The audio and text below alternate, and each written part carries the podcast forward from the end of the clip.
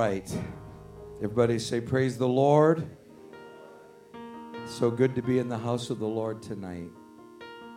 And the presence of the Lord is here. Appreciate the praise team. That was that was awesome. Wasn't that a new wasn't that first song brand new? I have never heard us do that. That was awesome. Well, they're all awesome, but I mean that was just really extra special tonight. Grab your Bibles. Let's turn, if you would. We're gonna we're preaching from Isaiah, uh, from the we're gonna refer to Isaiah, but we're preaching from the book of Ezra. A couple of things tonight that are revelations to me and my heart, but we're going to uh, read from Ezra chapter one and want to have to have you stand long, so let's just jump right in. Then we're going to read from Ezra chapter 2. So we're going to read a couple verses from both chapters. And uh, you don't have to run and jump or uh, jump through a ring of fire or anything, because um, that's just totally up to you. If you want to sleep and you need a pillow, uh, you know, we, we got pillows around here somewhere. I know that we had some anyway. So we'll help you out any way we can. But how many came to receive something from the Lord tonight? Praise God. Wasn't that a great message that we heard this morning? The Lord used that to get our hearts in tune for the season, and I thank the Lord for it. We're going to go a different direction. We're in a series, and I hate that you know you have five or six sermons in a series and folks miss uh, most of them, but uh, we're going to continue our series, uh, what we what I'm calling the Restoration series, which is a look at Ezra, Nehemiah, and Esther in the Bible. But we're reading tonight from Ezra chapter one, so we're backing up from where we were last time. Ezra 1 in verse 1. Now, in the first year of Cyrus, king of Persia, that the word of the Lord by the mouth of Jeremiah might be fulfilled, the Lord stirred up the spirit of Cyrus, king of Persia. Can you say amen? That he made a proclamation throughout all his kingdom and put it also in writing, saying, Thus saith Cyrus, king of Persia, the Lord God of heaven hath given me all the kingdoms of the earth. So we're looking at a humble king. It's refreshing to hear someone in leadership with some humility. So here we have a king who says, The Lord God of heaven hath given me all the kingdoms of the earth, and he hath charged me or ordered me to build him an house at Jerusalem, which is in Judah. Who is there among you of all his people? That, in other words, how many are you out there? His God, everyone say, how many? All right, his God be with him and let him go up to Jerusalem, which is in Judah, and build the house of the Lord God of Israel. He is the God which is in Jerusalem. That's an amazing that's an amazing proclamation, and Ezra is making certain that every nation, every generation will remember that Cyrus was moved upon by God. Now let's go over to chapter 2 and we, I know give me a second then we'll sit down. V- verse 1 chapter 2 verse 1 Now these are the children of the province that went up out of the captivity of those which had been carried away whom Nebuchadnezzar the king of Babylon had carried away unto Babylon, and came again unto Jerusalem and Judah, every one unto his city. They came again unto Jerusalem. Everybody say again. Restoration means it can happen again. God can do it again, and we're believing God to do it again. Verse 2, and this is the last verse, which came with Zerubbabel, Jeshua, Nehemiah, Seraiah, Reelaiah, Mordecai, Bilshan, Mizpar, Bigvai, Rehum, and Baanah, the number of the men of the people of Israel. Everyone say the number. So I want to talk tonight. I'm going to entitle this message Zerubbabel's number, but let's let's get a little more specific. All right? How many can help me preach and help me pray tonight? All right? You've never heard this anybody ever heard this sermon before? All right? I've never preached it. I've never heard it preached. So you may have heard it, but you didn't hear it from me. And we're going to entitle this tonight Zerubbabel's zip code. Does that work? They counted the number. What was the number? So we're going to look for Zerubbabel's zip code. Anybody believe the Holy Ghost can work tonight? Put your Bible down and let's pray together and ask God to anoint the word tonight. Father, take this frail vessel tonight. Use it to preach the truth and the glory of God. Lord, I pray that just as Zerubbabel was used of God, that you will help us and anoint us tonight. Lord, let us see that just as you moved then, you are moving in these last days. And we thank you for it in Jesus' name. And everyone said, Amen. Amen. Please be seated. Thank you for standing. So, God's timing led to divine restoration. So, we've been looking at several things here, and uh, we're going to rehearse that a little bit. But God's got a timing, and so it is that it sometimes it, it seems frustrating. You look around, and and every sports star and every newscaster and every movie star says nothing matters, live any way you want. They're telling our young people that nothing matters, but God is still Lord in the heavens, and God knows what He's doing. You ought to say amen to that. So God's timing led to divine restoration, though it seemed impossible. It didn't seem that it was possible that it could happen. Does anybody need something impossible to happen in your life? Anybody have any children that need to be saved that are not on the straight and narrow? Any of you have grandchildren that need to be filled with the Holy Ghost? Then this is the message for you. This is the time God had a plan and he brought it about. Now, it began with a king by the name of Cyrus, who was the most powerful man on earth. And the Bible says the Lord stirred up the king of Cyrus. So you, you get the, that's the translation, but you, uh, if you, you, uh, you get the idea, the Lord stirred up and was the one involved in bringing this king uh, to where he was. The Bible says that the Lord stirred him up to build an house, and of course, it was the temple, the house of God. And that is exactly what we are doing. We are building the kingdom of God, building up the house of God. The devil says it can't happen. The devil says it won't happen, that your children will not be saved, that your neighbors will not, they'll have no interest, that everybody's just too busy, uh, just we're an adulterous, nobody cares. But I tell you tonight, they are hungry for God, and we can see a restoration that brings people into the very things of God. And He will use anybody at His disposal. He is able to even stir up the king, the greatest man in the entire world. And so He did with Cyrus to build him an house. So Nebuchadnezzar was in trouble because Nebuchadnezzar was, uh, was the man that destroyed the house of God. And, I, and let me tell you, my friend, you don't want to be the one that is involved in tearing down what is right and what is true. Someone said, Well, I, I don't believe that anymore. Well, if it's right and true, you need to keep believing it. Hallelujah. You need to love the Word of God and the things of God. So, God has a man. It may not be Nebuchadnezzar, but that man is Zerubbabel. Now, sometimes I'll say Zerubbabel. Sometimes it, I, I, I often thought I'm not going to preach about Zerubbabel because I talk too fast and I can't say Zerubbabel very fast.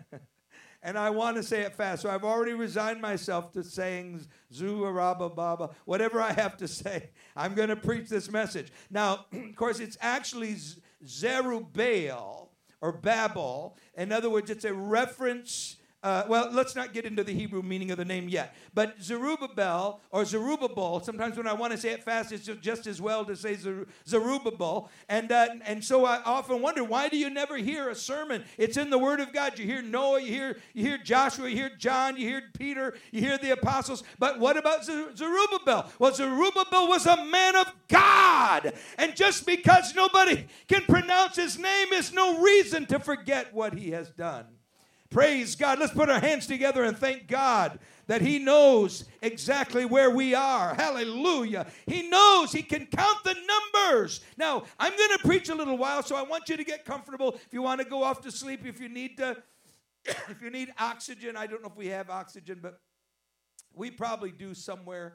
Uh, if nothing else, we could uh, get some bottled air or something, get it in here to help you out. Okay, now, so I'm just going to preach you. If you need to sleep, I don't want you to feel bad. I'm not going to run back there and say, "Wake up!" I'm not going to say, "Oh, you're are you bored with Zerubbabel?" No, I'm just going to preach it because I'm telling you tonight that our generation needs exactly what that generation needed. We need a revival. We need to be restored in the Holy Ghost. We're in a generation scared to death to live holy, but Zerubbabel was not afraid to preach righteousness. He was God's man, and he used the greatest king in the entire world to make the difference. And so it is. Here we are in an exciting time, like the holidays are upon us. And next week we're going to celebrate with uh, all kinds of things, and we've been talking about it for several days. And uh, we're going to give the best gift to Jesus.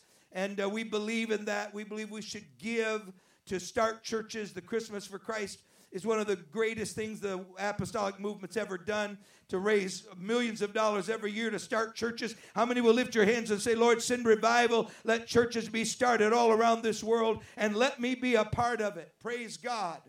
I'm not ashamed to say we need to put turkeys on some people's table. I'm not ashamed of that. Hey, if you if you got a turkey on your table and you want to take it off and give it to somebody that needs it, there's nothing wrong with that. Someone said, "Well, you're just uh, you're uh, you're a sap." I don't know where we're getting all these words. Uh, you're just a sap. Someone said, well, if they shed a tear, you're going to give them a little something. They don't have to shed a tear. If they need something and I'm able to do it, I'm not going to close my heart off to them. The Bible says, open your heart to people.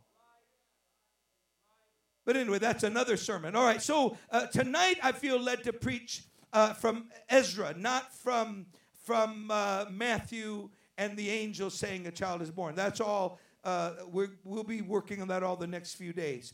But in this series, we've had two messages on Esther.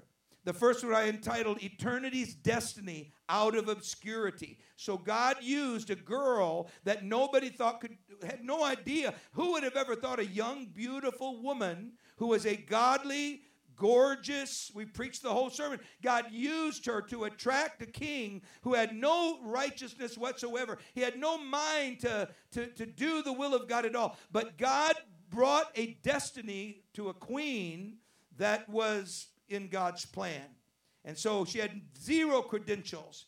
You know, a lot of times we think, well, how can God use us? I believe that God can use this church in the last days to be a witness of righteousness. And God has a plan, and that plan prevailed through Esther. They had every intention. The next sermon in the Esther series I entitled For Such a Time, where God used Esther to keep Haman from eradicating the Jewish nation. It was absolutely a Nazi intention that they were going to eradicate the people of God. I want to tell you something the devil is not playing around, he intends to steal the truth from your children, but we're not going to let it happen. We're going to stand for the Word of God. Hallelujah. Now, I'm sorry, I didn't mean to wake you. Okay, now, so God used Esther to, to, to, uh, to bring about the salvation of the Jewish people. And then, of course, we've got two, of course, we haven't even got to Nehemiah, but we've got two in the series of Ezra which is I love. I've been praying, Lord, let me preach from Ezra. I, even if they sleep through the whole thing, even if they snore through it, I want to preach about Ezra. If they think Zerubbabel is the silliest name ever was, I want to preach about a man that was able to get a hold of God's plan, and God used him to shake the king himself. But we've done it in reverse because Esther follows, and we'll, we'll talk about that. Maybe it works itself into this in a way that's okay. So it is that we looked at Ezra last time in a sermon we entitled How to Bring Restoration. Can you say that with me? How to Bring Restoration. That is, how did Ezra accomplish a fallen Israel, bringing them back into truth? Now, here's what I hear among apostolics. Oh, once you leave the truth, you never come back. Well, that's hogwash. That's a lie. Some say, once your kids are gone, once they run out after the world, then they're never coming. That is a lie from hell. Restoration is a heartbeat of God's people. when people fall from grace and run from the kingdom of God. Just like we preached the other day, Jonah ran from the face of God, but God had a plan to draw him back. Anybody that believes that restoration is impossible because it happens to be your grandbabies and they used to know the truth and now they've decided that they'd rather be at a sports function than the house of God, or they'd rather be cursing and lying than to be praising, have praise on their lips, then you are the problem. You've got to believe that there is nothing too hard for God and that your children and your neighbors and your city, this is not a city that we've given up on. This is a city that we believe God for. So Ezra brought restoration, and we preached a whole sermon on how he brought the Bible. But of course, he, by bringing the Bible out, he reversed the worldliness of Israel. And until you reverse the worldliness, you know, the American Christian church is in very serious trouble with God. Well, they're as wealthy as they can be, but they are very seriously in trouble with God. But all they would have to do is reverse the pagan uh, Hollywood stupidity. Forgive me for using that word. Um, I meant to say uh, ha- foolishness. I meant to say foolishness. That's the word I wanted to use. Hallelujah. Can you say, Praise the Lord? And so Ezra turned around their worldliness by bringing the word of God. Folks, any message that's not predicated upon the word of God is a failed it's a failed hope. There's, you're not going to accomplish it because you jump around. And I mean, I'm all for jumping around. You probably noticed that. But I, hey, folks, just because you're excited or because you you got a big crowd, you got money, you drive this kind of car, you're doing this or you do. Hey, what's going to matter is are you building upon the Word of God or are you doing this because you're full of worldliness? There are people that sit in churches that are filled with the world. They are not listening to God, and that's why they are not being filled with the Holy Ghost but you get the world out of there. You get an Ezra preaching. So that was the first in the series. The second is tonight's, and I'm preaching from the message Zerubbabel's zip code. You notice when I want to say it slow, I say Zerubbabel because that's pretty much the way, that's really the whole proper way. Like some people say, you know, Talmage. I have the wonderful joy of people thinking that that's my last name. No matter what I say, that's my first name. Well, Reverend Talmage, and I say, well, thank you, but my name is French. My, my name is French. That's my family name. My, my first name is, is Talmage. I, because I live a couple blocks from Talmadge Lake. So I finally, you know, I've, I've fought this for eight years ever since I've been here. They would say, Are you related? Are you related to the Talmadges? Well, no. Um, I never lived in Georgia. I don't never heard of them, uh, of the Talmadges. but but no, no. But even uh, you know, that's my first name. See, not my last name. I'm not related to the Talmages. That's my first name. Yeah, but are you like related to the Talmages? N- no. Uh, uh, but I, I, hey, a long time ago, I quit that. I found out that I could get away with a lot of things. I could say, see this lake here named Talmage? See this road?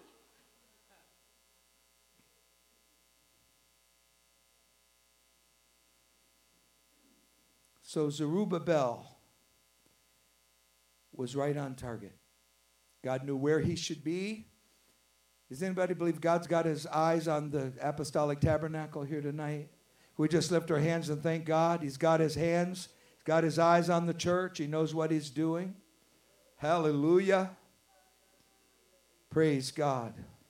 Now, at the center of restoration was the rebuilding of the temple. That's why Zerubbabel is so important because Zerubbabel is the man that had the desire, had, uh, okay, uh, the, can you help him with, uh, uh, well, yes, because it's, that's like bubble, but, but Babel is El. I'm just helping them out here just because um, they're going to probably fix that as we go. Doctor, tell me, that's okay because um, the folks that are sleeping aren't going to notice it anyway. All right, so Zerubbabel, see, like a bell is B E L, that's what the Zerubbabel. Now, there may be somewhere somebody spelling, I mean, you can spell things all kinds of ways, but the, the King James spelling is Zerubbabel. Now, it is the rebuilding of the temple that is central to restoration. Can you say amen? In other words, the house of God is central to revival. There's no such thing. Someone said, Well, I can get by by just watching television. Well, I, I got news for you. Hey, let me tell you, the last thing you need is more television, but that's not the point. You cannot get by with just, te- you need the house of God. And it is the center of restoration. Its destruction began in the year 587 BC by Nebuchadnezzar. Everyone say 587. 587, that's almost 600 years before the birth of Jesus. Nebuchadnezzar came in and wiped out the temple. The Babylonians, of course, he was the king of, of Babylon. Uh, they destroyed the temple that David's son Solomon built, and Solomon died in 931. So that was uh, a number of years uh, before. So since Solomon's death, the temple had stood there for 444 years. So from the time, I'm not saying it had stood there longer, but I'm only taking it from the death of Solomon. So Solomon builds the temple. It was literally a, it was like, it was like Azusa Street. It was the beginning of the greatest nation of Jewish people that had ever existed. And 444 years later, Nebuchadnezzar walks in and smashes that thing to the ground. Some people say, and I'm not going to preach about this, but some people say, certain historians argue that they literally pushed it off of the foundation and that over the years you couldn't even find the foundation, that it was, it was buried under all kinds of stuff and, and dirt, and the winds had blown sand and all of that. And so it was that the temple was destroyed. That before all of this, the two kingdoms, the nation of Israel, had split in half because nobody could get along. It sounds like America to me, a nation that is divided, that they cannot see for, for their in front of their eyes because they're too busy wanting this and they're so filled with their own riches. They have no idea what they're doing. But the northern kingdom was itself, that was 10 of the tribes, they were obliterated by the Assyrians in 722 BC. So, in other words, the Assyrians had come along. Uh, Solomon was dead by 931. By 722, so I'm just giving you an idea, the Assyrians had wiped out the northern kingdom. Everything that they had given themselves for, every day of worship, every altar service, it was gone and there were only two tribes left. They called those that, that nation down in what we call the southern kingdom, which uh, you get the idea. Uh, they called it Judah. That's what they called it. And Judah was just two, Judah and Benjamin, it was just those two, uh, two tribes. And uh, they comprised, and they continued on. And uh, so it was 135 years later before Judah would follow in the same path that Israel, because the northern kingdom was called Israel, but I don't like to call it that because really the whole nation was Israel. I prefer to call it the northern kingdom. But it doesn't matter. The northern kingdom fell, and then 135 years later, you know, there are there are the naysayers. You know, everybody's going to everybody's going to quit. Eventually, nobody's going to care. Let me tell you, my friend, God's got a people, and there is no devil that will ever stop it. You will not stop God's people.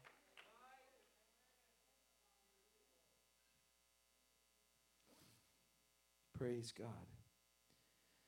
135 years was a long time. Those Jews in exile in foreign lands longed for restored Jerusalem.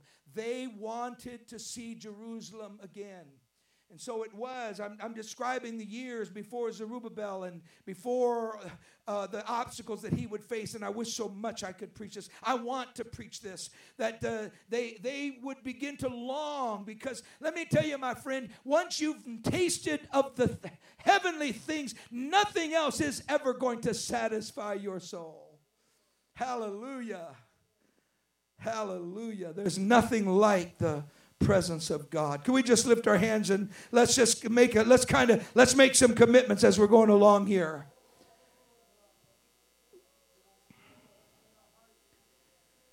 So, this restoration, Judah's fallen, Israel's fallen, basically the people of God, the temple's destroyed. That's a horrible thing. But guess what?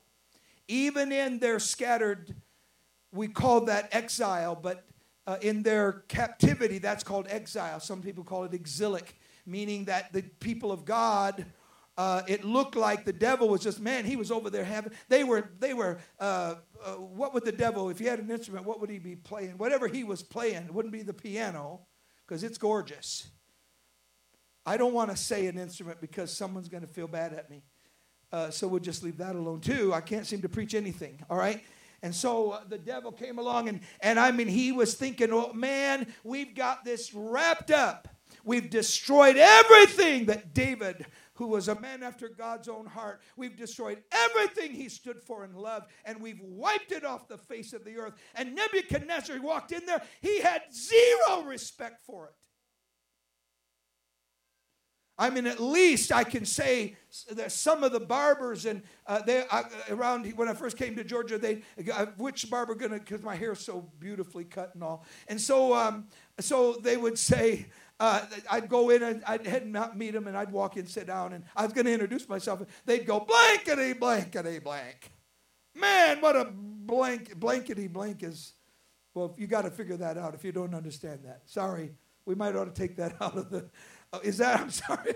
I thought blankety blank was okay.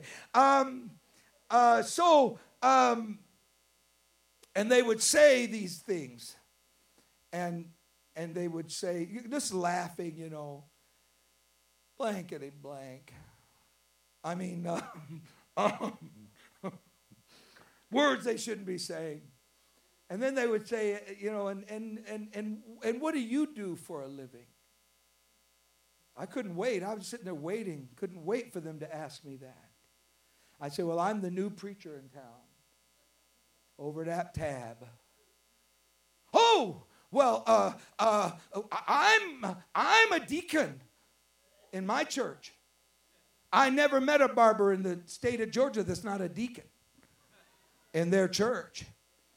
And, and I mean, they backed up. Oh, oh, blessed be the name of the Lord. It was just Complete reversal. Now, I'm saying that because it's kind of uh, interesting, but I'm saying it because I'd much rather someone have respect and say, "Well, you're a preacher, so I'm gonna, I'm gonna." Uh, you might say, "Well, that's hypocritical." Well, I'd rather be a hypocrite than to defy the very things of God See, America's had a memory of righteousness for a very long time, but we are quickly losing it. And I tell you tonight that there is no devil that can steal what God has placed in his church. Hallelujah. So none of this would ever be taken care of until Babylon is out of the way. And Babylon was not defeated by Cyprus. I mean, Cyrus, I'm sorry, Cyrus until 539. And so Zerubbabel would not get his zip code. He would not get his orders. He would not get his, his, uh, his, his, papers. He, he had to wait two years. It was like Zerubbabel was saying, Listen, king, I want to talk to you. I've got to tell you, I've got to get back to Jerusalem. I can't stay here. I've got to get into the, the very place that God has called me to be. Yeah, but your name is Zerubbabel. You need to get a new name. See, that's the way we are. We got to market everything. You know, we think if we compromise with the devil, everybody will come around. They'll pat us on the back, and the mayor will give us this big award, and and whatever, whatever, whatever. And they probably would. There's no problem. I don't. I love awards. It'd be great. I'd rather have a Christmas present. But anyway, uh, whatever it is, But uh, let me tell you, my friend, compromising with the world will get us nowhere. And once Nebuchadnezzar was destroyed and uh, Cyrus had taken over, he was the king of Media, Persia. Now, the Bible only says Persia, and uh, it's technically true. Uh, you could have called it Persia, but it's technically Media, Persia. That was the kingdom that overtook 50 years after the destruction of the temple. Uh, Persia Media Persia destroyed Babylon just as thoroughly as Nebuchadnezzar had destroyed the temple. And let me say this you know, you reap what you sow. You reap what you you have no mercy, then, the, then you will see no mercy. The Bible says this. If you if you if you want to be something, then you need to exhibit this. And so it was that God said, I'm going to demonstrate that I can bring this about through national leaders that have no interest whatsoever in your religious affiliation, but I will use them. And I'm talking to somebody here tonight. We live in a day when we need to be praying like never before. God, turn our government around, turn our nation around. It is only the prayers of God's people that are going to saturate the heavens, and the angels are going to get involved when we pray. Does anybody believe that tonight? Hey, that God is going to get involved. And so it was Cyrus that gave the orders to a young Jewish leader to go back. It was Cyrus. The year was 537. He got the orders, and and uh, I, I, wish I had one of those Sunday school. Uh, we had those beautiful Sunday school certificates. It's probably a little nicer than that. Have you got a piece of paper? Oh, this isn't as gorgeous as I wanted, but we'll use this. And it said, "To the honorable Zerubbabel, you are ordered by word of the king of Media Persia, Cyrus the king, to now go back to your land and your people and begin the restoration of your people. This was a dream that Zerubbabel had had his entire life. You know, there are people that aren't just dreaming about shooting basket hoops and, and how much money they're going to put in the bank. There are people all over Jonesboro that are saying, Lord, show me what to do. Show me how to live. Show me where to go. Let the Holy Ghost guide my life and they are waiting for somebody that knows how to go back to the foundation in Jerusalem. Praise God. Let's put our hands together and thank God for it. That young man's name was Zerubbabel. Praise God. Not everybody's waiting around to become more and more worldly.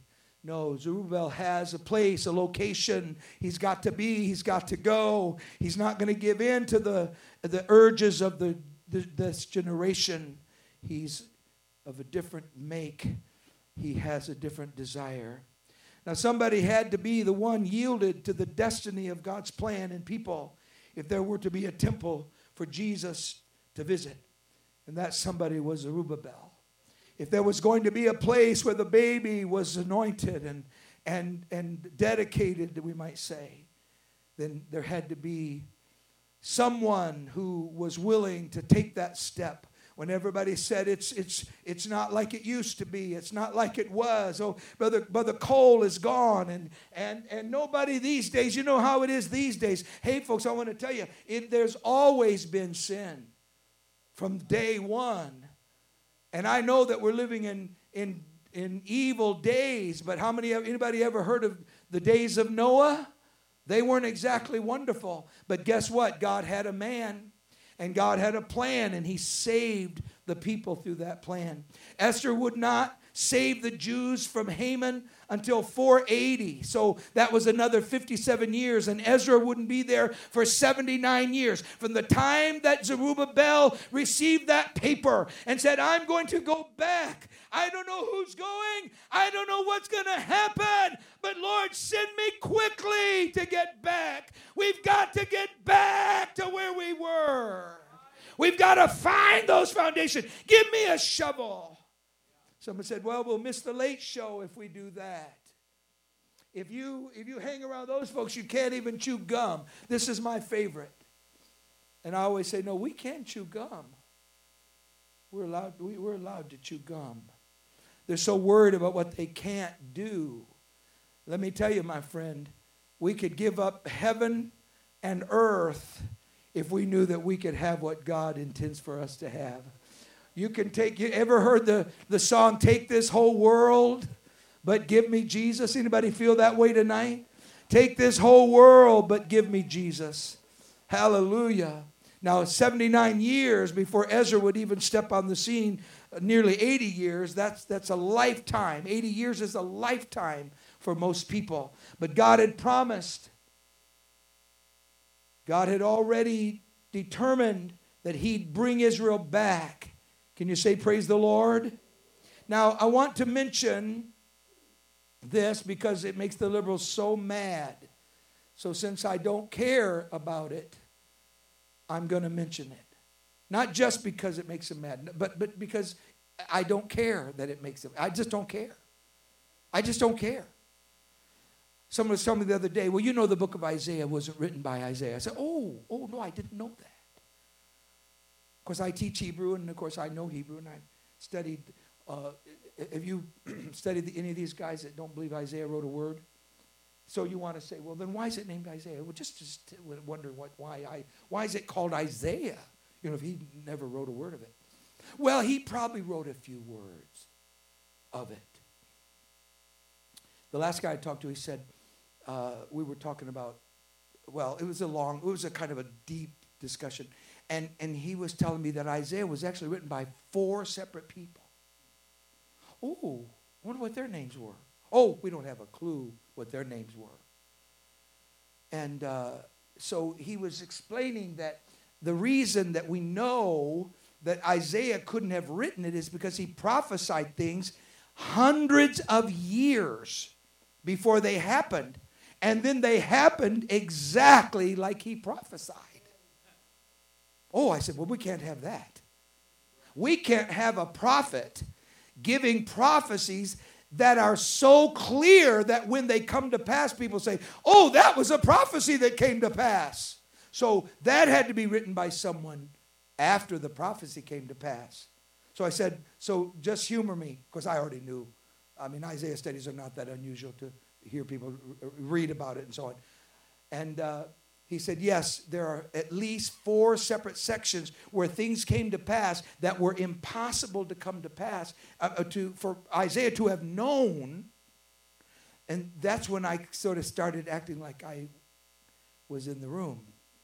And I said, um, Unless, of course, God, who knows everything, spoke to Isaiah and said to his prophet, I'm going to give you. Now, listen, I'm going to tell you this. It's a little secret, and it's going to make the, some of the folks that go run through that wall, and we have to fix the wall. Someone already ran through one of the walls. Have you seen that? Okay. Someone keeps running into the walls. And, folks, that's not the Pentecostals around here. That's somebody else running into those walls.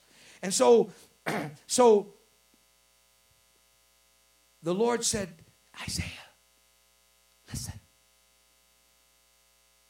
because this was like the eve this prophecy probably was written about 722 it was I, am going to guess i don't know nobody know. If somebody tells you they know exactly the day that something isaiah wrote was written then you need to just say hmm, hmm, hmm, okay? Nobody knows. So i have as well as good a chance of guessing it as anybody that when isaiah said this temple is going to be destroyed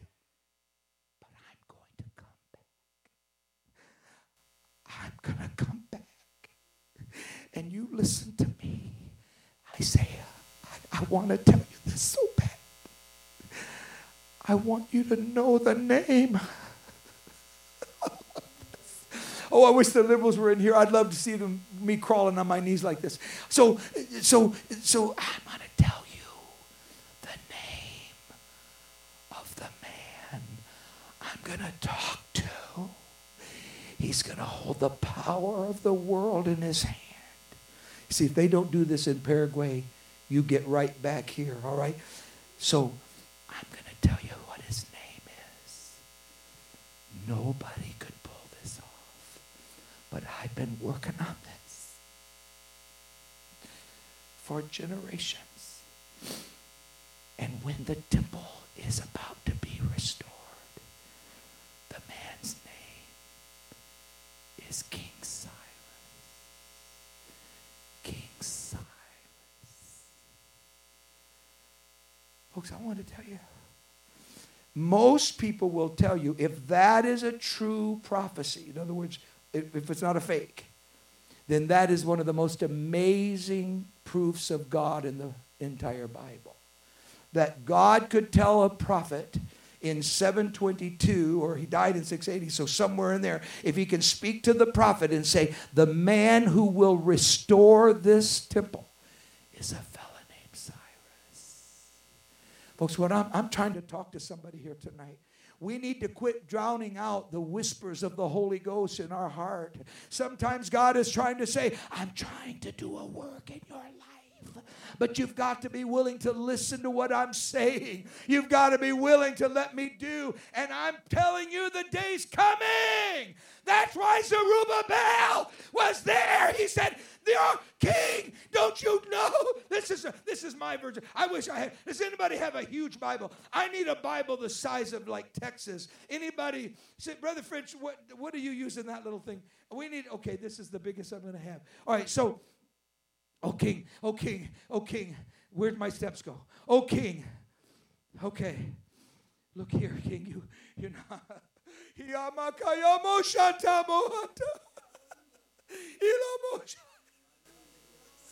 Oh, King. Oh, King. Now, most people think it was Daniel that did this, but, but I, I hey, I got a brain. I got a brain. And, uh, O king, look here. These are from the scrolls of the Jewish people whose temple is destroyed. And I've had it in my heart my whole life to go back. And I want you to see what it says. And he turns to Isaiah. Of course, the scrolls are huge, and I know this wouldn't have been easy. Of course, if you're a king and you own everything, bringing the scroll in is really not that big of a deal. Now, if it's in your living room and you're pauper, getting a scroll in there is almost impossible. But this was the king, the most powerful man in the world, and Zerubbabel is pulling. The, see, I don't have a scroll. That's why I needed a really big Bible so we could pretend a little bit. And he comes to there. It is Isaiah 44. Do you see, O king? And he's reading, and then and then he says, and listen, listen, listen. It said, "In thy thou, O King Cyrus." I will have called you to build my house again. now, this meant that not only did God have to know his name and know, of course, he knows everything, but I'm just talking about the odds of this ever happening, but he had to also know the heart. You know, not many kings, you and I, th- in fact, some of this I got from the guy that told me this was impossible. Impossible. At the end, he was, his voice was even getting a little bit lilted. And he was a liberal. And I said, well, You better be careful. You're going to sound like a Pentecostal here in a minute. Because he was really getting upset that, that I wasn't buying the fact that God couldn't speak to Isaiah.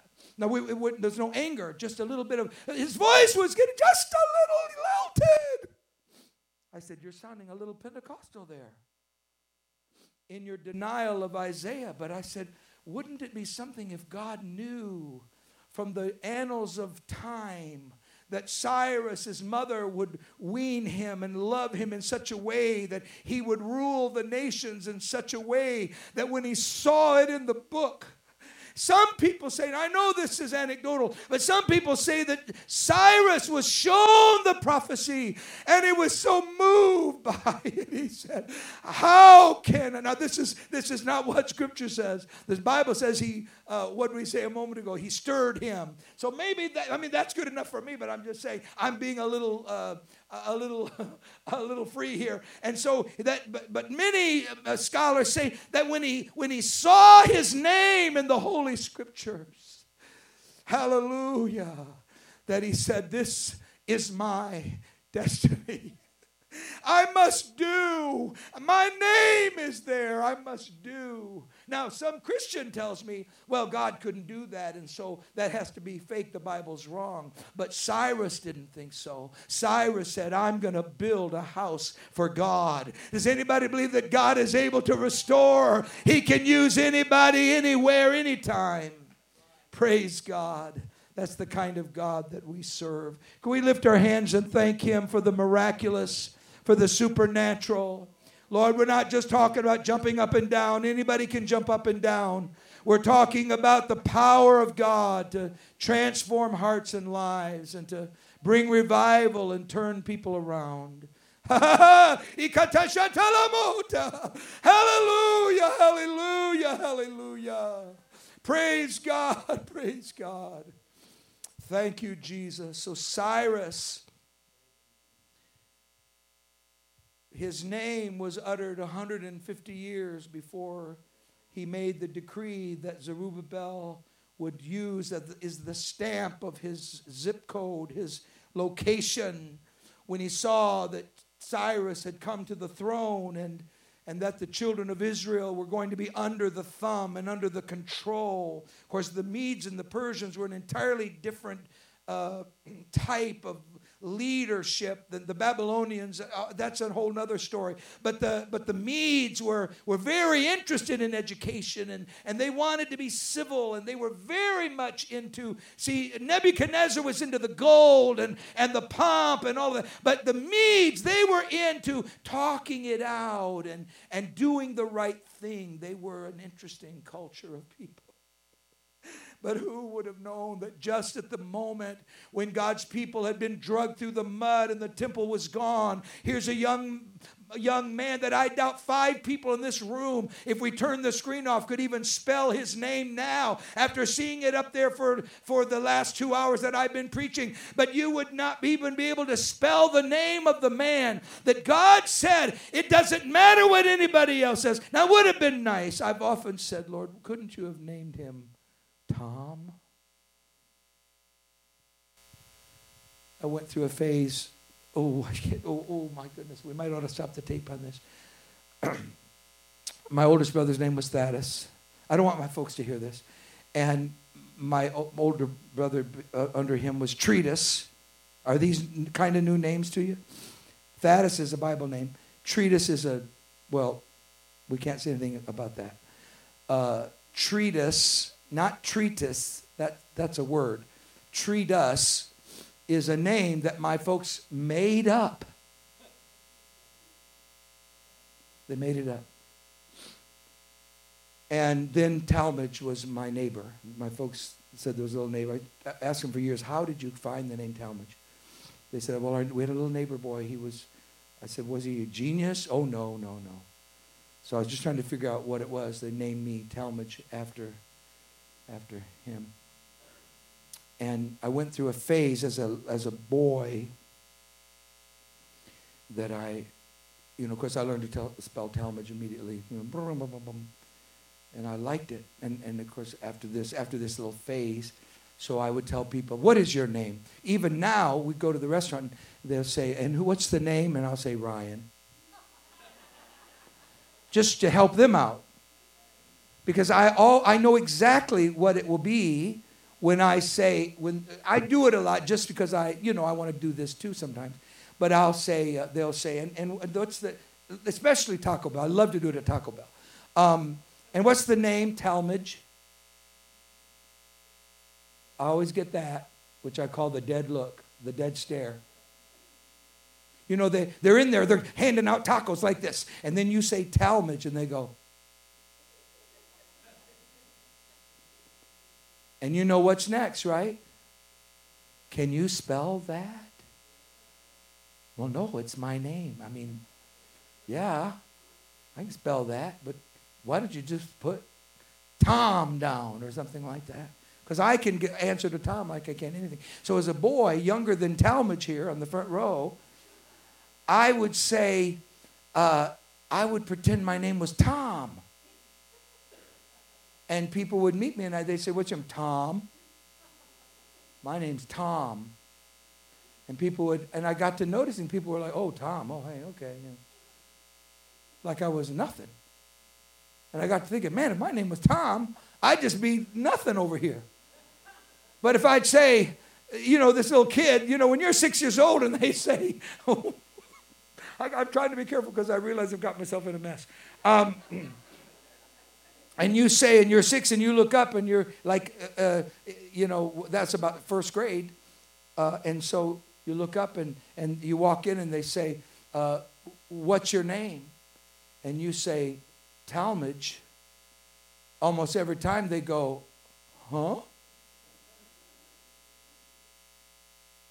And I got to where, I mean, very soon after I was Tom for a few weeks, I got to where I loved it. I loved it. And so I got to when they say, Well, can you spell that? I'd say, No, but can you, what, you tell me, what do you think? Uh, uh, almost nobody gets it. So here's a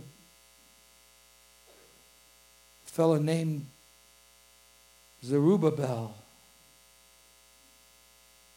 I don't think he was.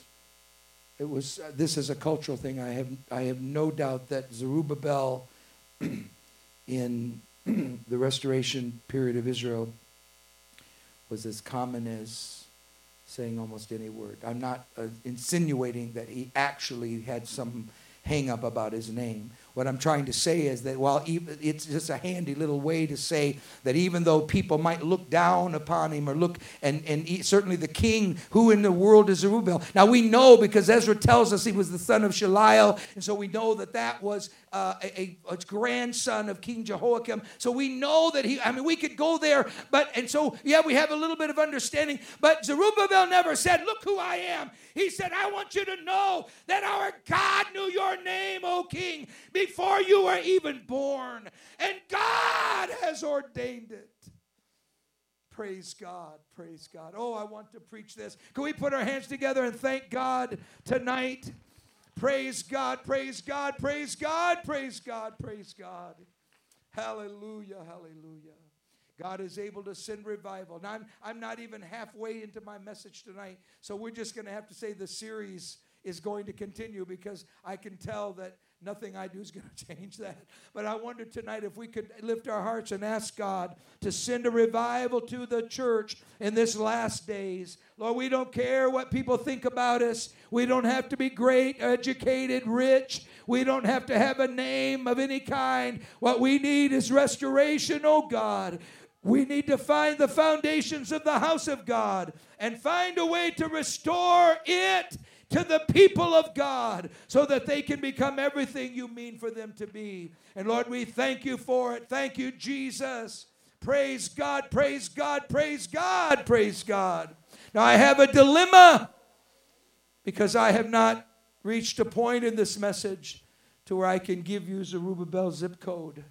And I wanted so desperately to do it.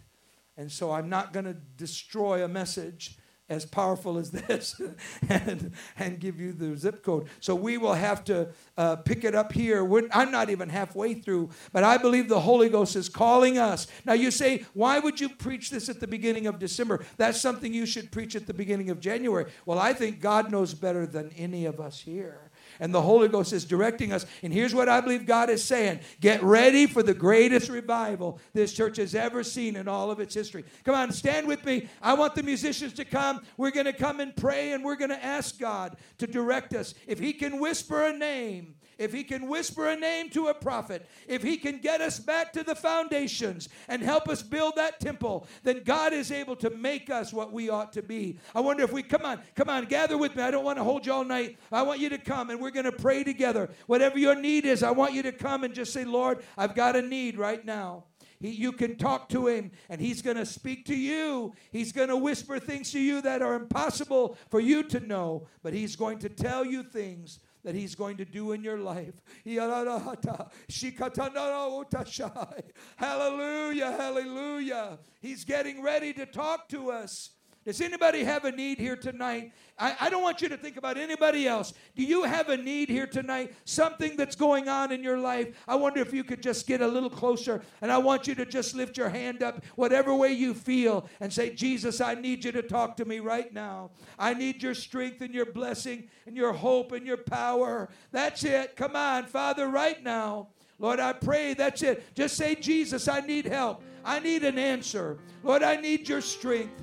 Lord, I don't know how we're going to do it, but I'm putting my trust in you right now. Whisper to my heart, Lord. Talk to my heart, Lord. Hallelujah, hallelujah, hallelujah. Lord, I want to be what you want me to be. Oh, thank you, Jesus. Thank you, Jesus. Yes.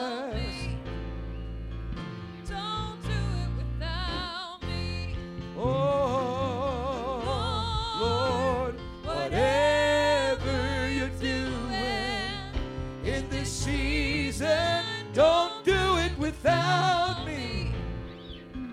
Don't do it without me. One more time. Oh, oh whatever you do in this season, don't do it without me. Don't